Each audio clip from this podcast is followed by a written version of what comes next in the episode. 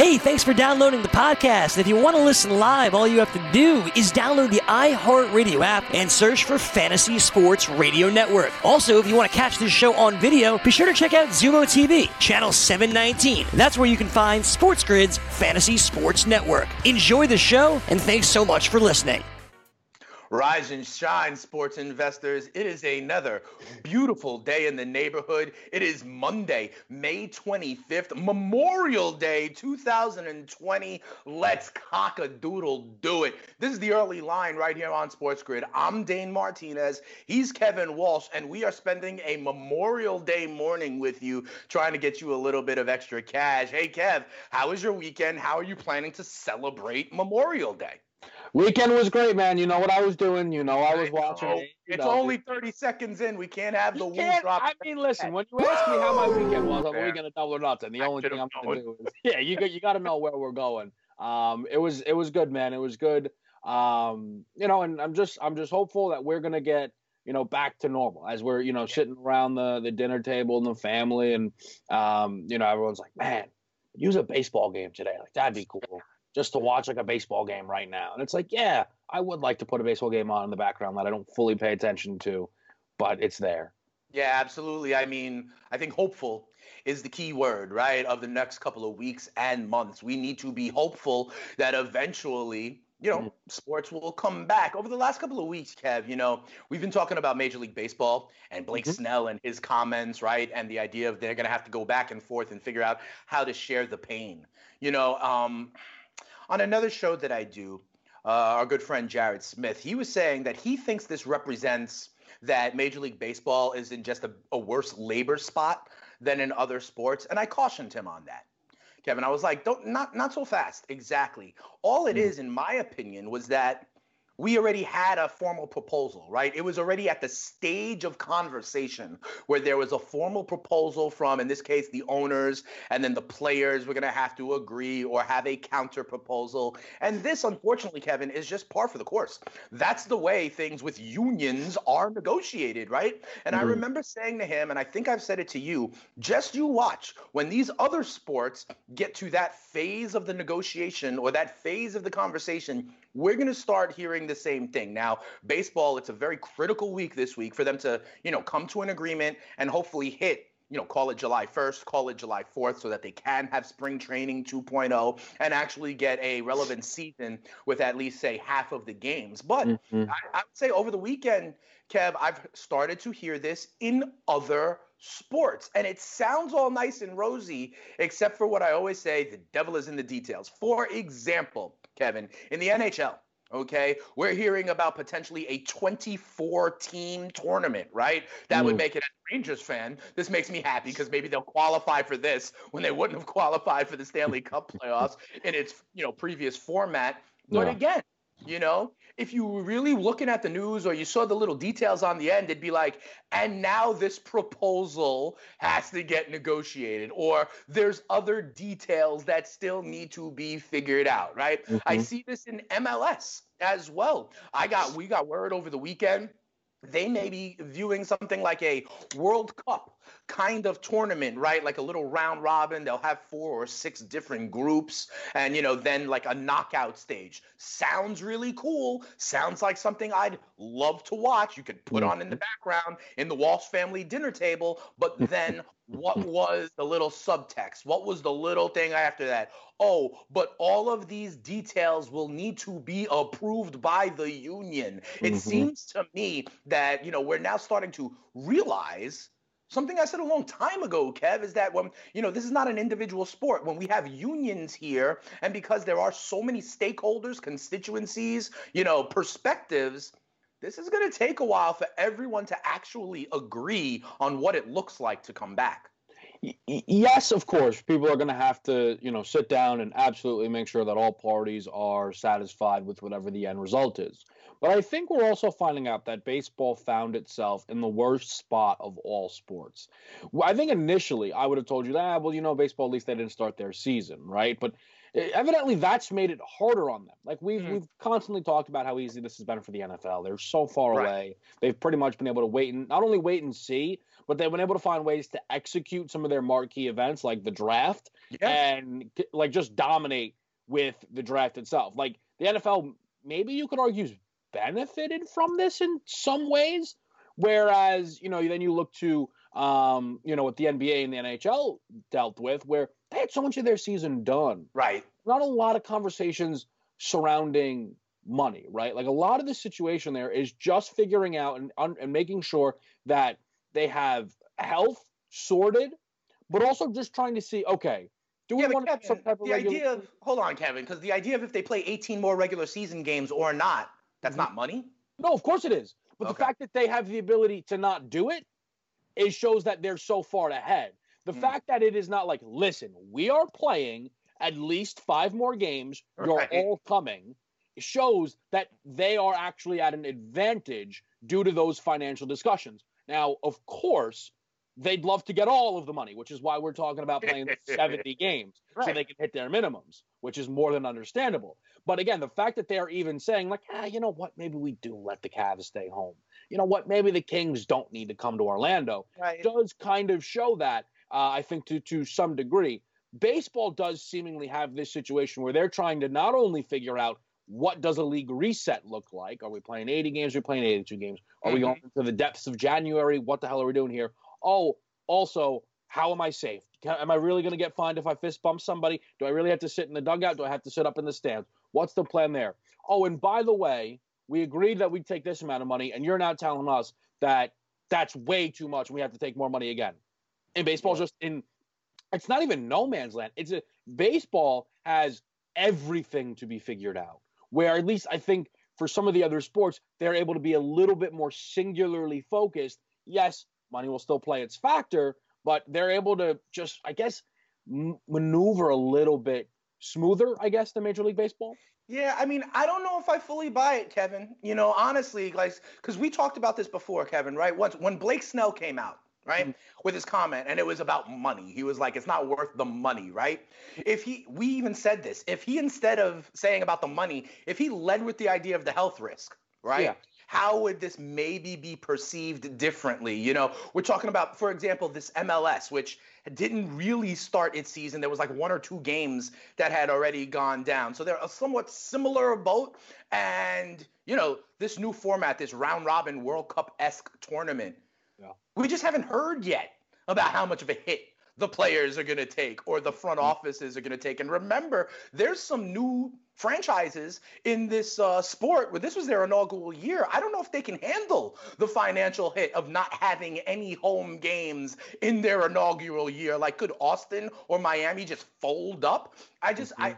I hear you, and it does look like baseball is kind of behind the eight ball, or like they're not playing nice in the sandbox. And I understand that. My biggest point is just that we haven't gone this far down the path yet with MLS, with the NHL, and and and those things are gonna have to get figured out also at Mm. some point. And I'm just saying that you know it's I'm not assuming that it's all going to be, you know, hunky dory when we get to that point. It just seems like we've been talking about the money in Major League Baseball first. Like there's going to be a money conversation in the NBA, in the NHL, in MLS. It doesn't just it's just not as public and not as dirty yet. I think though, see, to me, like when you you bring the MLS out, the MLS Sure. in, right? But they're obviously in such a different league. Like, no, Okay. we're not saying like, yeah, I don't know if the Cincinnati Reds as a franchise are going to be able to survive. So that's almost its own separate entity of issue that they have to deal with. From the NBA's perspective, like I've seen Jared Dudley send out tweets about the importance of getting rolling because of how it can uh, impact the salary cap. Right. We've heard them talk about how this is going to match, like this can drop the salary cap for the first time in like a decade. The NBA salary salary cap decreases as opposed to going upwards. So I think they're they're uh, they're aware of of the financial aspects of these things. But think about how much further along we are in terms of getting dates. Like we've heard July 15th start date for the NBA. Like Right. The now, Spencer Dinwiddie uh, proposal. because yes, Spencer Dinwiddie has taken it upon himself to comment on all NBA stories. Which how the Nets feel, I don't know. How do I feel? Great. Right. I like news. I'll tell you I- what, if I'm I a wanna- betting man, I'll take later than July 15th. How about that? Sure, but like how you could later? say that, but they're saying they're saying within July. So do you think that we get the NBA within July? I think it's going to be very late July, maybe August 1 even, you know, but who knows? But that's the thing. We haven't gotten to the point where it's like confirmed yet. And then you talk Right, about like, we we have them confirming that they're talking to Orlando. Like Okay. like what is Okay. what is the best news that baseball's given us? What's the best most like okay, that's a shine of hope. Uh, the proposal about how the divisions would be aligned. That is like, you know, I'm starting to get, for me, it's about how far down the path have we clarified details, right? There's going to be details. There need to be details around money. There need to be details around health, right? Whether that's testing, policy, quarantine. What does that look like, right? And there need to be details about logistics, I think, you know? And so any, we don't, we're not back in any sport, Kevin, until we have like full on uh, clarity and agreement on all of those details, right? On health details, on logistical details, on financial details. And all I'm saying is that, you know, we realize that there's a financial back and forth in Major League Baseball. You know, I mean, the NHL, for example, 24 team tournament that we're hearing about.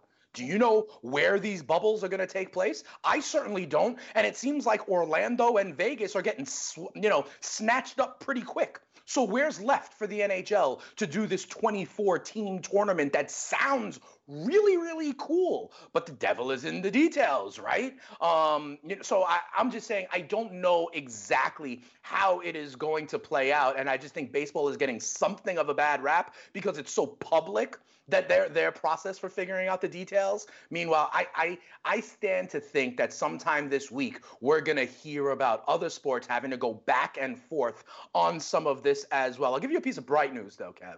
We are now two weeks out from UFC 249. It happened two weeks ago, brother, right? And so the fact that we are now past that 14 day horizon, right, that has happened, what, that we know about in quarantining and kind of what is best practice here around this virus. Dana White's kind of in the clear now. UFC 249 has kind of officially gone off. And now, because it's two weeks later and we haven't heard of like, you know, this ref or this commentary or, or, or DC or like seven, you know, stagehands got it. I, it sounds like maybe now we can say they were able to put on an event successfully. Yeah, no, I, th- I think that that is true. I do have my questions about how much testing happened post events. Fair. Um, you know, I just, I mean, I think I just, I do have my questions about that, but no, absolutely. Like we, I, I mean, I think even considering that there was someone who tested positive, who was there in Jacare Souza, Right. and seemingly was the only person, like they were able to successfully stay away. Um, now, is that 100% true? Did he potentially pass it on to someone who was asymptomatic? We don't exactly know. I'm just saying it's a positive proof point. It I- can be done. Absolutely. All right, and uh, what else can be done is Kevin and I can give you all the edge you need right here on Sports Grid. We're off and running. It's the early line on a Memorial Day. SportsGrid.com. Betting insights and entertainment at your fingertips 24 7 as our team covers the most important topics in sports wagering real time odds, predictive betting models, expert picks, and more. Want the edge? Then get on the grid. SportsGrid.com. Welcome back, everybody, to the early line right here on Sports Grid. I'm Dane. He's Kevin. And no, we're not talking about AEW, at least I think in this segment. What we are talking about is other leagues returning to play. I will give you this, Kevin, as I mentioned, UFC and some of these more individual sports that were going on in Florida, you know, for the last few weeks. Maybe they are providing a blueprint right mm-hmm. of how it can be done you know and we are past this kind of time horizon and hopefully we just get better and better sharpen up the details and can return to play pretty soon. You know kev i talk about like establishing a blueprint Yeah. and that's the case for the damn NFL the entire time, right? You've talked about this, how they were in their off season, so they kind of get lucky. They can still conduct, you know, league business, and so free agency, the draft, the schedule release moves the needle for football and sports fans when it's the only game in town. I also believe, and I've said this before, they're able to kind of follow the trend, right? Follow the blueprint, whether it's established by UFC or likely by NHL and Major League Baseball before they come back. And I don't know if you saw this, Kev, but over the weekend, the uh, president of the Players Association, Troy Vincent, okay, comes out and says not only are they expecting the NFL to go on as scheduled, but get this, Kevin, he is expecting stadiums to be filled with fans for the NFL season. And for me, you know, and we have here some of the quotes right here. It came out and uh, you know said you know said this. Here is the quote. Here is the quote from Troy Vincent. Ready? This was on the Brian Mitchell show. Um, we are planning to have full stadiums until the medical community tells us otherwise. Now, hmm. remember when we're talking, we're talking about August, September, so there's a lot that can happen here. So we're planning for full stadiums. He goes on, obviously, to kind of like put some caveats in, Kev. Mm-hmm. We also know that we have to plan for half stadiums, three quarters. So we're planning for all of these scenarios. But first and foremost, we're making every effort. The medical community, blah, blah, blah, blah, blah. But there you go, right? They're able, and I've been saying this to you and anyone who will listen for a while, they're mm-hmm. able to talk tough. They can say this is what we expect because they get the benefit, Kevin, of following the established blueprint. Mm-hmm. By the mm-hmm. time they hit August for preseason or whatever, guess what? MLS will be happening, baseball will be happening, NBA will be happening, and they'll already know what the climate is like in this society, what the health regulations are like, what Fauci is saying, and the rest. And they'll know if 25% of fans can come in. And how do we figure out who those 25% are? You know what i mean? They get to kind of follow the leader here and they are in fact very lucky in my opinion.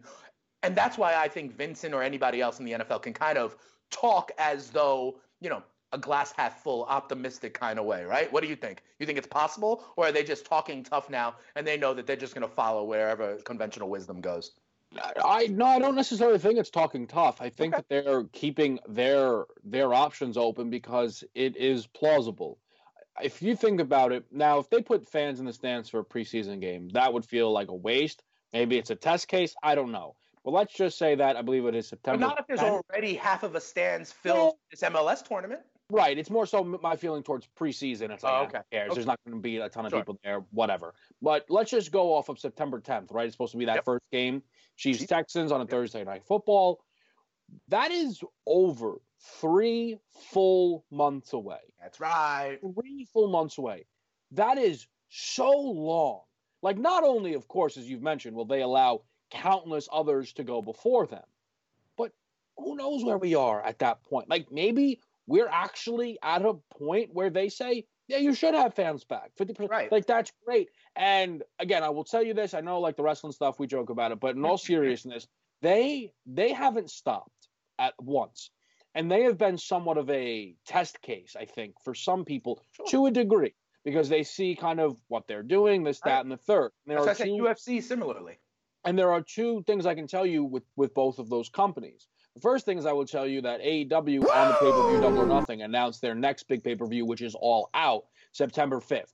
They did okay. not announce a location though at uh, all.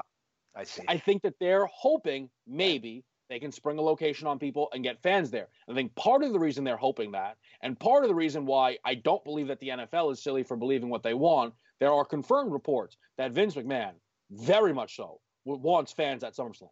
Right. Which is, I believe, August 23rd. I think 22nd, 23rd, right. desperately, desperately wants fans there. And if we get to that point, Dane, yep. and they're like, yeah, you can do 50%, Vince will have 50% there. Right. Maybe and we'll know. And guess what, though, Kev? So will preseason NFL games then. Because if it's allowed, the owners are not going to, like, you know, look away from the opportunity to make their money. Okay. Like, it's going to happen. thing is, if you're the NFL, though, right? Like, let's just say that decision made by Vince is a nah, like it's it's not received with a with That's why I'm of, saying of they're going to be able to follow the blueprint, but also know what the health is, know what the PR response is. You know, they don't get to be the, they don't ever have to be the trial balloon. That's what I'm saying. That's, you know what I mean, right? So whether it's Vince or whether it's Major League Baseball or the MLS, or I, you know, I've heard from our our friend Jared uh, Smith who does uh, the morning after. I do in-game live with him. He's talking about um, the NSWL or the NWSL, the Women's Soccer League. They may be first first to go. Okay, so all I'm saying is that again, the NFL gets the benefit of following an established blueprint and knowing the considerations, knowing any of the potential backlash that would come. And so I think because they know they're kind of in the driver's seat and have the ability to kind of follow the leader or use the blueprint as I'm talking about here, they kind of they have the ability to say whatever the hell they want right now because in their back oh, pocket they yeah. know they'll be able to just follow the established blueprint. Mm-hmm. Oh yeah, that's a very good point, right? Like they could say we will have fans full to 100 capacity. Right. We get and if day. it doesn't happen, it gets it comes to August one, yeah, and go, you know oh, we, we MLS is still we're like, and then they can very easily be like, oh, we're just following the the the guidance of the medical community. Bang, and it's all good. And you if know anybody I mean? says, "Oh, why'd you say that?" We wanted to be optimistic, trying That's to get people right. home. That's It's what I'm saying. easy. They get to sit pretty. Now They it is the to- NFL though, Dane. So if anybody was going to mess up an unmessable up situation, it sure would be them. Okay, that's fair. situation that they shouldn't be able to mess up. All I'm saying is juxtapose that against what we talk about at the top of the show with Major League Baseball right now, right? There, everyone's like, "Oh, it's a bad look. Oh, this doesn't look good," because they are first to slosh through these details, Kev. You know, the NFL is not going to have to do that, and I think it becomes very, very uh, beneficial for them to let all these other leagues go out there first and also endure the slings and arrows that may come from the public or that don't come from the public. You know, they become the test case as opposed to the NFL. So I do think that that's interesting. You know, one other thing whenever we see the NFL. If there's fans in the stands or not, you know, we've been talking a lot, Kevin, over the last few shows about kind of um, the changes to the Rooney rule. Potentially, right? Uh, we talked about the idea of pass interference cannot be instantly replayed, right? And and this is because we're now in that time of the year where the competition committee meets and they talk about changes to the game. And one of the changes to the game that are out there, I think is very intriguing, Kevin. I think we should spend some time on it. Um, there has been talk about this before, okay? But the idea of doing away with the onside kick and changing it to a different kind of play. Now, let me outline this one for you, Kev, okay? So, what they and, and the important context is this. Uh, you know, five, ten years ago, let's say, the idea of going for an onside kick, and this is the key, and I know you like this from the numbers and the data of it all, Kev. Mm-hmm. The, the onside kick was, in essence, call it a 17% proposition. Okay? Teams would convert on the onside kick between 15 and 20% of the time, call it like 17%. Now, if you remember a few years ago, they changed the kickoff rules, Kev, right? So mm-hmm. that all the guys on the line of scrimmage can't get that running start, right? And they did that for player safety, right? Yep. The violent collisions on the kickoff, they wanted to do away with that. Makes sense. Cool. What they didn't realize is that one of the ripple effects of that was if you don't get the momentum of those guys, then how the hell are they going to get the 10 yards deep and recover the onside kick? It just made it almost impossible. So Yeah. much so that in the last few years, the onside kick has dropped from like a 17% proposition to mm-hmm. more like a 4 or 5% proposition. Teams were not converting onside kicks anymore at all, right? And it kind of, in essence, neutered a part of the game. It neutered a part of special teams or uh, at a part of the game. Now, I understand this is not like offense or defense, but hey, think about this. I remember the Saints in the Super Bowl, other important times, you know, the element of surprise. So mm-hmm. here's what they're doing, Kev. It looks like they are going to change it to from an onside kick to one offensive play, Kevin. Okay? And that offensive play would, in essence, represent fourth and 15.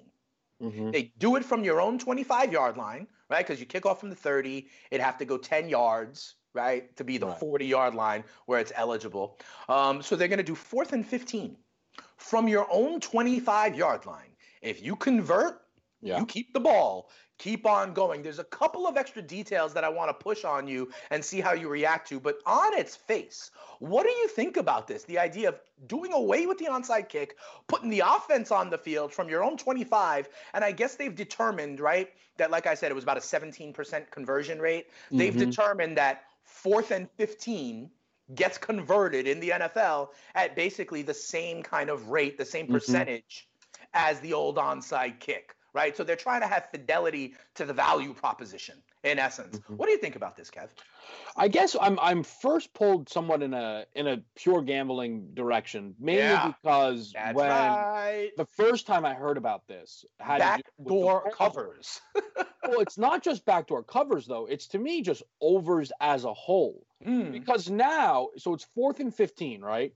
Yeah. If the team going for it converts, they are at their own forty or better every single yeah. time. Right. That's very far down the field. You're very likely going to see points off of that. Now, maybe but that's this, where, where they would have been if they recovered an onside kick. Right, except they were never recovering onside kicks. Right. Fair. Never recovering onside kicks. Now, 15 is like easy. No, it's not easy. But you just said we go from a five percent proposition to a twenty percent. Right. Five in every hundred and one in every five. Wildly different. different. Right. Remember, the old onside kick before the player safety rules was around that level, also, though, was around 15 to 20%. But yeah, you're right. Go ahead. No doubt. But also, I think you can see an increase because the onside kick was just essentially pointless. Right. People weren't actually doing it. Where I think now this is a bit interesting is people might find themselves a little bit more inclined to actually give this a go. Where I think this does differ from your onside kick, right? When it's recovered, right? Yeah. Where are we where are we standing at? However, for this scenario, at least I know based around where the Pro Bowl was at, if that's an incomplete pass, the other team yeah. is over to 25. That's yeah. field goal range. That's locked in points. Unless there's 10 seconds left and we're taking knees, we're getting points. Pretty much if somebody says fourth and 15, I'm going for it, I'm getting points on the board. Yeah, absolutely. This is really interesting. We're going to talk about this more because I think there's betting implications and you know strategy implications here, and we'll cover them when we come back. It's in game live, off and running, giving you the edge here on Sports Grid. SportsGrid.com. Betting insights and entertainment at your fingertips 24 7 as our team covers the most important topics in sports wagering real time odds, predictive betting models, expert picks, and more. Want the edge? Then get on the grid. SportsGrid.com. All right, everybody, welcome back into the early line on Sports Grid. Kevin and I were discussing the idea of this new onside kick, okay? And I get it. They want to maintain fidelity to kind of the percent of conversion, right? Mm-hmm. To make it a relevant play. And this is not without precedent, Kevin. You know, I remember a few years back when they were like, yo, the onside, I mean, uh, the extra point is being hit at like 98%. we, we need to do something about this. Kickers are getting too good. And so they realized, well, if we move back you know, five yards, 10 yards, 15 yards. We want it to be about an 85% proposition. So, how far back do we have to move it? To make yeah. it an 85% proposition. We've tinkered with special teams before. Okay. They want, or the NFL had historically, the onside kick as around a 15% proposition. Yeah. With the changes around player safety, it dramatically decreased. And this is an idea that it seems like is gaining steam to bring this back to about a 15%, 20% chance of happening. Mm. But this time you're putting your offense on the field, Kevin. And guess what? Uh, you know, if I asked you to convert a fourth and 15, this is a lot different if you're the Kansas City Chiefs oh, versus yeah. if you're the Miami Dolphins versus if you're the Seattle Seahawks. Whereas in the kicking game, it might have been more uh, even right? Based on your special teams or who, like, there's a big variance, I believe. Like, what's to stop, you know, what's to stop, call it New Orleans, right? Anytime they're down in a game. I know Sean Payton is down for this. I saw him do it in the Super Bowl, for yeah. goodness sakes, right? So, what about the fact that you're on the offense is on the field and it's no longer a surprise play, Kevin? Mm. You know, your special teams would be out there and then your kicker would just, you know, kick it in a different way or tee it up in a slightly different way. Now yeah. your offense is on the field. It's obvious to everyone you're going for this quote unquote yeah. onside kick to keep the ball. What do you think about some of these subtle changes that will happen along with this rule, ripple effects? Yeah, that's interesting, right? Like how many fourth and 15 plays does a team have? To where right. like Oh, like because you're right. Like they're not gonna be able to disguise it, right? Like they're not gonna send the kicker out there and then Mahomes. Like yeah, everyone knows what's going on when it's going on. Punt, right, right. Exactly. Everybody knows what's going on. Uh, but how many fourth and fifteen plays do you have? I guess the the other question becomes right. So let's just say on average it's a twenty percent proposition, right?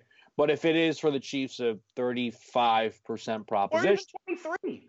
You know, and then for another team, uh, it's actually a twelve percent proposition because they got a bad offense.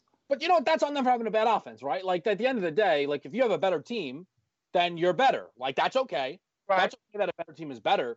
Again, like it's really going to be interesting to figure out how how willing they are to risk it because it is pretty much now we know kickers like we just talked about the extra point rules. Lord knows if you've bet enough football, you've bet on the bets. I have an extra point. Um, and I had a Patriots first quarter total over six and a half that I laid considerable juice on just to watch that damn thing go left after the you know Brady scored on the Redskins. Yeah. I don't even want to. Anyway, um, so to me, like we we know that it's not, but like if they're starting at 25 yard line, you're giving an NFL offensive ball at their own 25. The minimum they're in field goal distance. Like it would have to be just some absolute like pee wee level football to find themselves like punting at, as the end result of that possession. To where Right. it's going to be interesting to see how willing they are. Is it a full desperation thing? Well, that's Could what an onside kick is, right? It only happens at the end of the game when you're still down. Right, but the thing is with the onside kick is like, yeah, you've got no chance of getting this. Is like that's like the, the feeling of it. But fourth and fifteen, if the ball like is does it go like if you've played Madden before, right? Yeah. Like there are sometimes like people with the put, put the rule in, you're not allowed to go for it on fourth and and anything further than like five because I'm trying to play real football here. Because Right. the thing is in Madden, fourth and 15's super doable. yeah. Like if Well, you're what they're trying to do is they're trying to be led by the data here, Kevin. Right? Yeah. They that's why it's fourth and fifteen instead of fourth and twenty, instead of fourth and eight, instead of fourth and eleven. Because what they're trying to do is get the conversion rate, the value proposition of it, back to what it was before. So you know, maybe in your in the Madden world, it would really be fourth and 23, you know, that kind of thing. But they're going by the data and they've realized or they've established that fourth and 15, the conversion rate in the NFL is around what it should be for the old onside kick. Yeah, which is good, but I just don't know if there's enough if there's any way that they can actually account for all of the variables. Right. Here's Because- another Yeah, Okay. go ahead. here's another one. Um, in this policy, apparently, what I've seen, um, you would not be allowed to try this if you're winning. Stupid. And that's weird because there was no rule about onside kick. In fact, some of the greatest kind of onside kicks we've seen, like, are catching the other team off guard, right? Or when it's tied, when it's zero, the opening kickoff has been an onside kick before I've seen Mhm. to catch someone off guard, right? So you can only do it while winning. And I think also there's a maximum, okay, of only like two times a game you could even attempt this. Because let's say you have a phenomenal offense, right? Yeah. You could just wind up doing this and play keep away on some level, right? So I think this is really, really interesting. But I do want to ask you I mentioned backdoor covers, right? Um, are there gambling implications for this? Like, would you be less likely to get a double digit dog knowing that they have this extra thing in their pocket and you seem to think it's more viable than the old onside kick? Or let's say you're sitting in its early fourth quarter and you're betting the game in game live Yeah. And then a team all of a sudden gets an eight point lead right are you less or uh, whatever uh, you know a less than a two score lead are you less likely because of this new rule to you know shove all in in the in-game live markets or in a double digit spread kind of market is this going to give you cause for pause in the betting world It gives me pause on everything. It's it, it really like this to me is not a small change. I think that this changes like the everything. I think that this can change how you want to play totals. Like I think even the I like the key numbers kind of that exist totals of highs and lows. Yeah, like you yeah. could just see the whole thing raised up. Think It- about it- the XFL, Kevin. They Yeah. brought in a right the begin the end of the two minutes, right, to try to inspire or allow a team to catch up, Mhm. right? The stopping of the clock, favoring the offense, favoring the comeback, right? And we thought Huh. that would boost up totals in the same kind of way. Right. And I mean, obviously, the XFL's quality of play, sometimes the totals, right, it didn't necessarily play out that way. I just think it's it's really difficult for me to look at a situation now because you like you you can sit there, right, during during an in-game live, Dane, and ask whoever you're on with and say, all right, do you think that they should kick it deep or should they go for the onside kick, right? Like that's the question that we'd ask. Right. And the thing is, right, our idea was always, all right, if they kick it deep, they have this much Three and a half minutes to go. The team just Yeah. scored to get to within five. Exactly. Okay. And they have two timeouts left remaining. When that Right. show goes to commercial break on in game live, that is the exact conversation we're having, right? Right. How does that change now, Kev? I don't like the thing is I don't know because to me Right. I think the willingness for an onside kick now is so much greater Yeah. under this new rule that we're not just asking it at the end of the game desperation mode. It's like, yo, Chiefs are up 14 nothing. Should they go for should they go for the kill shot here? And then, you know, you'll Yeah, have people They're not allowed to when they're winning. stu- right, which is I guess yeah, that's You a whole other know, It's kind of like what we're seeing though is teams are going for a two point conversion in the second quarter, right? When they Yeah. just think they, you know, because that used to be a 50% proposition around the league average, but Right. there were teams who could do that better. So they were like, Yeah. maybe it's more cost effective for us to just give it a shot. And maybe there'll be teams that do the same thing. You mentioned who has got fourth and 15 plays. Well, maybe some teams will be working on fourth and 15 plays. Everyone's gonna be working on four. reason. I think you're right. I think it is going to add variance. It's going to cloud the approach of sports investors. And I think in the backdoor cover concept, I Mm. think in the live concept, this is gonna this is gonna have a big impact. Ev. I, I but I would also say like this could also go the other way, right? Where a team's like say a team's getting 10. They Yeah. are they just scored a touchdown to now make it a 7-point lead, right? And they don't get it. And then the other team kicks that field goal because they started on the And kneel- The 25. other team kneels on it. The other team kneels on it. They might not though, because we, this is what we've talked about though. Onside kicks aren't only happening when the other team's option only option is The kneel. last resort. Yeah. Like they might have enough time on the clock to where they have to kick that field goal. Like I'm just, like that's to, I hear you. I hear you. like, we we are talking about a situation that is almost impossible to nail down because Mhm. now the willingness to do it drastically increases in my estimation. No, I agree with you. I think the willingness and appetite to try it, uh, because even if it the raw data suggests that they are both 18% chances of success, I feel like I got a shot. You know, I feel like I can control it so much Right. more than how what about- Gostkowski bounces the ball. what happens also like, all right, I'm gonna throw a 20 yard pass. I might get pass interference on it.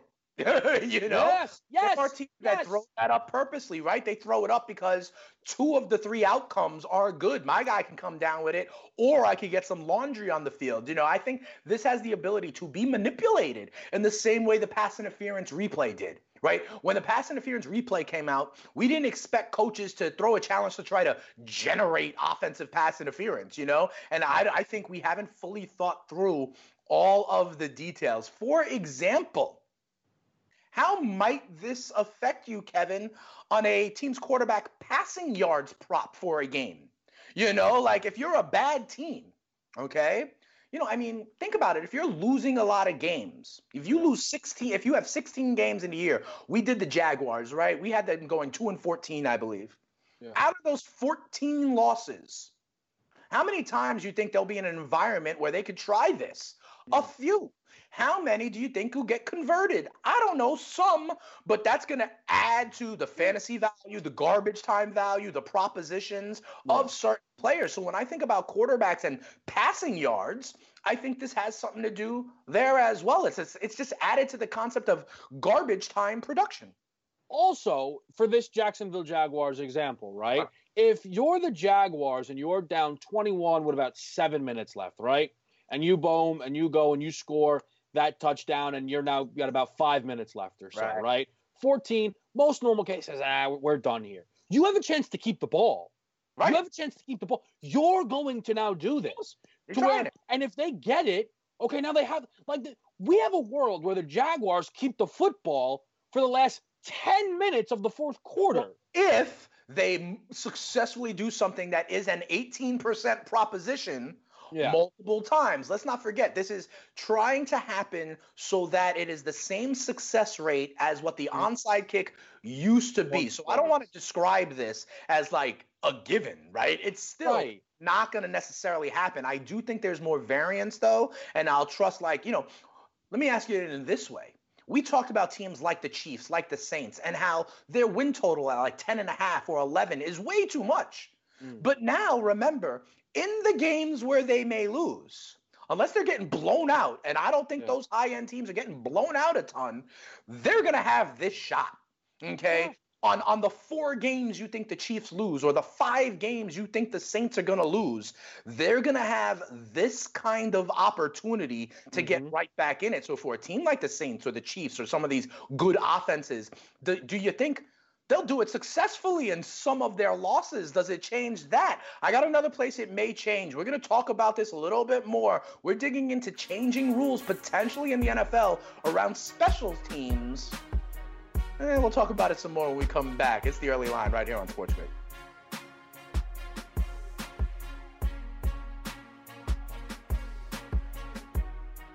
SportsGrid.com. Betting insights and entertainment at your fingertips 24 7 as our team covers the most important topics in sports wagering real time odds, predictive betting models, expert picks, and more. Want the edge? Then get on the grid. SportsGrid.com. Welcome back into the early line here. I'm Dane. He's Kevin. We are giving you the edge, trying to make meaning, read the tea leaves, and see the impact of a changing rule of special teams here around the onside kick. There's proposals out there to do away with the onside kick because, you know, it got converted like three times all last season.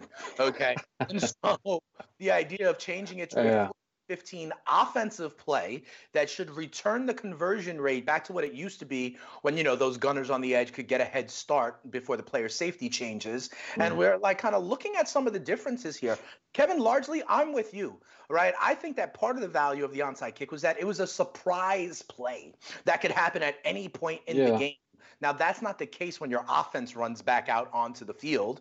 Um, and you can only do it apparently when you're trailing, which is different than the rules before. I also, you know, Kevin, I don't know how you feel about this, but you know how they always say it's a great coach speak that there's three phases of the game, right? Offense, defense, and special teams. Well, no, it's not. You know, like if you're if you're a special teams purist, right? Does that exist? I think so. And okay. shouldn't you be then like thinking all off season, knowing that the guys can't run ahead of time? Shouldn't you be thinking about all new creative ways to onside kick, whether you get a lot of height on it and get the guys running, yeah. or like, mm-hmm. isn't that the like? Does special teams matter anymore yeah. at all? Like, should you really care about hiring your special teams coach?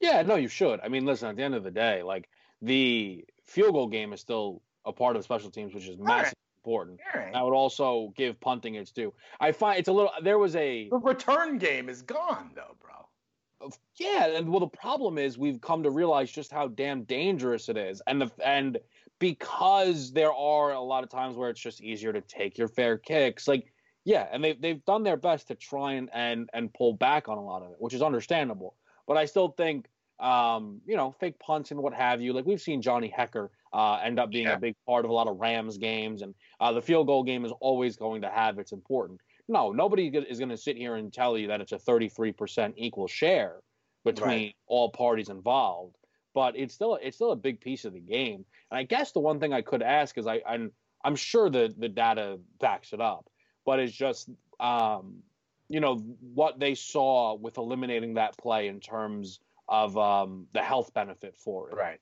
Because like the easiest solution in terms of a like satisfying what they're looking to accomplish here is allowing them to get that running head start. Mm-hmm. But obviously, the health risk must clearly not be worth it, which then is understandable. Don't bring it back. Yeah, but, no, absolutely. I agree. And that's why, remember, we even saw the XFL tinker with this, and we thought it was smart, right? They'd have the kickoff, but remember, it looked weird, right? How the two lines of players would be all the way down by where the ball would land, as opposed to giving that running head start. I think it's a good spirit, the idea of, you know, taking out the most violent play in football. Yeah. I get it. You know, I just wonder if we've accounted for all the ripple effects that may happen. Like, for example, you know, these teams that are down – they're going to have a chance. Now, will they convert it all the time? How much of an actual value add would it be for your fantasy team or for a DFS quarterback or for a season passing yards total? I'm not so sure. Yeah.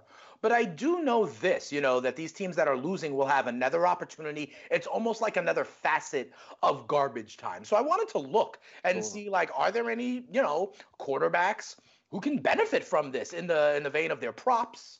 Mm. or in a DFS value or even in fantasy? You know, are there teams out there that are passing teams that are going to suck that I might get a little bit of an extra benefit from because they're going to have this. And I didn't have, I didn't find it. I, I, you know, I was kind of forcing it on some level, but I did stumble upon this. You know, we've been talking about Dak Prescott. Uh, because of the you know the contract and the offer, and then Andy Dalton coming in as maybe potentially actually pressure. And I, I got to thinking, like, is there a universe really where the Red Rifle makes starts for uh, the Cowboys this year?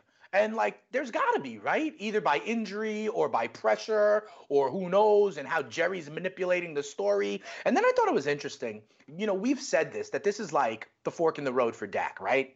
He's going to have all these weapons. He's either going to perform or, you know, there's going to be calls for the Texas native Andy Dalton to come on in.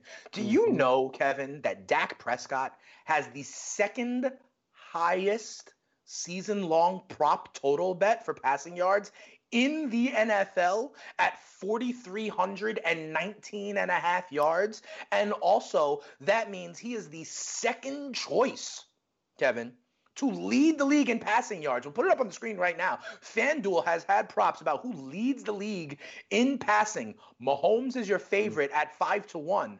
Then Dak at plus 650. Matt Ryan 8 to 1. Rivers, Brady, Goff, Stafford, Big Ben, Brees.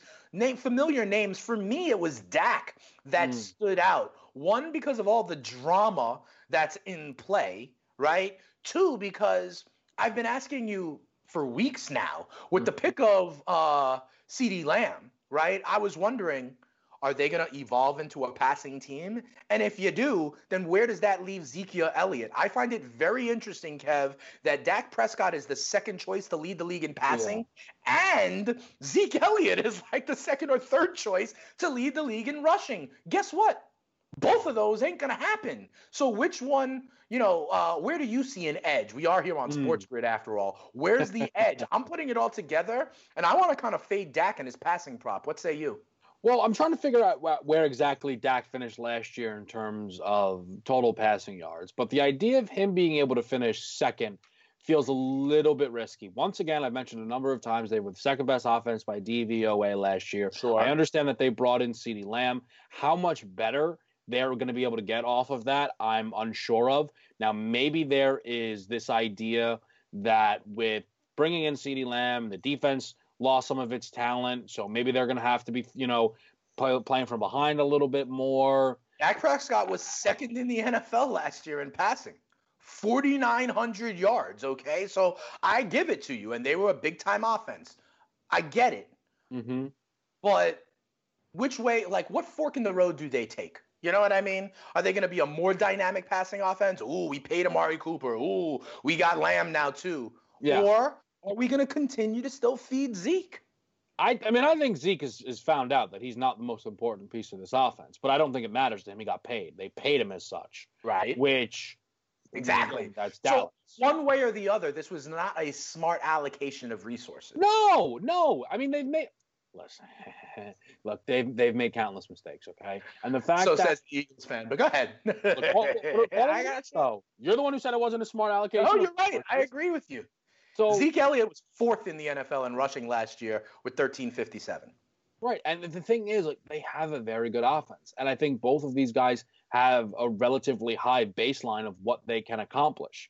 Um, the thing is, I just can't back Dak at that price because what happened last year, that level of volume is not something that we've necessarily seen. And I think for that offense, I don't feel comfortable assuming that they are going to be that that elite again. I think they've got all the weaponry in the world. And if you're thinking that Dak is going to play from behind, but I almost would feel like maybe I can get Dak at a decent value price. He is priced as the second favorite. Maybe you could say that that's fair. I can't play him at that price. There's a couple of other guys down the board that I'd rather take a shot on. And let's find out who those guys are, Kevin. If it, I agree with you, Dak does not represent the value to me. There's way too many kind of questions out there. I understand he has the uh, proof that he can throw at that level. But to me, when you put together all the moves in the offseason, the pressure on the contract, and quite frankly, I believe Andy Dalton will play more than zero games for the Cowboys this year. I just do.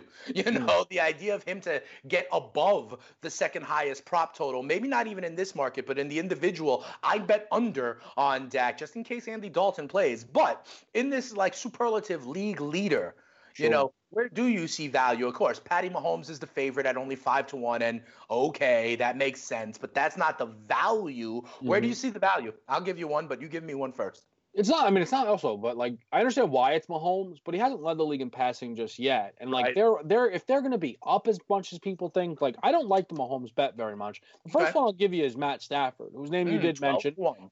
I, I think that Stafford last year, what he did is very, very underrated. In eight games last year, he was on pace for a 5,000 yard season on a per game basis, was only second behind Jameis Winston, who ended up leading the league in yards last year. We believe that that team has some offensive talent, but should defensively not be incredible to where they can be playing from behind. I think Stafford's absolutely worth the shot to lead the league in passing. 12 to 1 um, to me is also a pretty solid price for that. Yeah, fair enough. Um, I gotta tell you, and I know you're gonna love this. Carson Wentz intrigues me. Uh, Carson Wentz intrigues me. He's at 19 to 1, right? And we talk about that offense. And, you know, for me, when I'm looking at some of these guys, I also want to see a team where the running back does something in the passing game right where where if that run that lead running back is also a viable pass catching weapon because then i know some chunk of that production is going to still be the passing game when we utilize the running back it will still add to the passing yard total of these guys so i think about wentz i think about a drew brees with kamara out of the backfield you know i think about teams that have good pass catching backs that you know christian mccaffrey will take a five yard bubble screen and go 80 Mhm. right? And I think you need that element on some level to uh, come in on this passing yards prop. Yeah, I I like it. I think that Wentz has, like? has has that ability. I think Deshaun Watson though is another person that I would take a look at. He's a little bit further down the board. We've talked about. Watson and his potential to maybe uh, win the MVP. There's two things that are working in his favor. Uh, and maybe a third, if I'm going to pull from your idea that uh, uh, having a pass catching running back as well, uh, he does fit that mold. One, and again, this is something that I will target when it comes to yards leader is a, is a is a bad defense, and I believe that that's what the Texans have, especially in terms That's of the their secondary. Jameis threw for 5,000 yards, right? His defense. Exactly. Yep, absolutely. They were I just like always I, they were always like a crazy spot those Bucs. The other thing that he has going for him is we've talked about this wide receiver corps. It's a very weird wide receiver corps. It's the you know the you know True. four words four four verts group pretty much. right. All All nine. of these guys have averaged over 15 yards per catch in their career, and that's a preposterous number. Like all of these guys have that potential to you know have 20 plus yard catches. This and if they just commit to that and they focus on that. And then all of a sudden, Watson has the chance to lead the league in yards per attempt. And I think he could be one of the guys who throws the most attempts in the league. You look Right. at where he's priced. I love Deshaun Watson, and I, I I'd love to see if they you know give us more exact props because winning is obviously very difficult. Sure. But I I feel that you know he's going to get himself top ten, top five, and he's not priced as such um, on a lot of these books. Yeah, fair enough. But listen, you know, there's a lot of ways to skin the cat, right? So maybe you like the over on Deshaun Watson, his individual prop, in the same way that I'm fading Dak Prescott and his Yeah. individual prop. We find it very interesting trying to find you value here on the early line. That'll do it for hour number one. When we come back, we stay in the football realm. A lot of news and notes, signings, buzz from over the weekend. We'll catch you up on all that. And remember, our team by team previews continue. Maybe another guy who could lead the league in passing. Drew Brees and the New Orleans Saints are on deck. That's in hour number two of the early line. We'll be giving you the edge right here on Sports Grid. Come on back for hour number two. SportsGrid.com. Betting insights and entertainment at your fingertips 24 7 as our team covers the most important topics in sports wagering real time odds, predictive betting models, expert picks, and more. Want the edge? Then get on the grid. SportsGrid.com.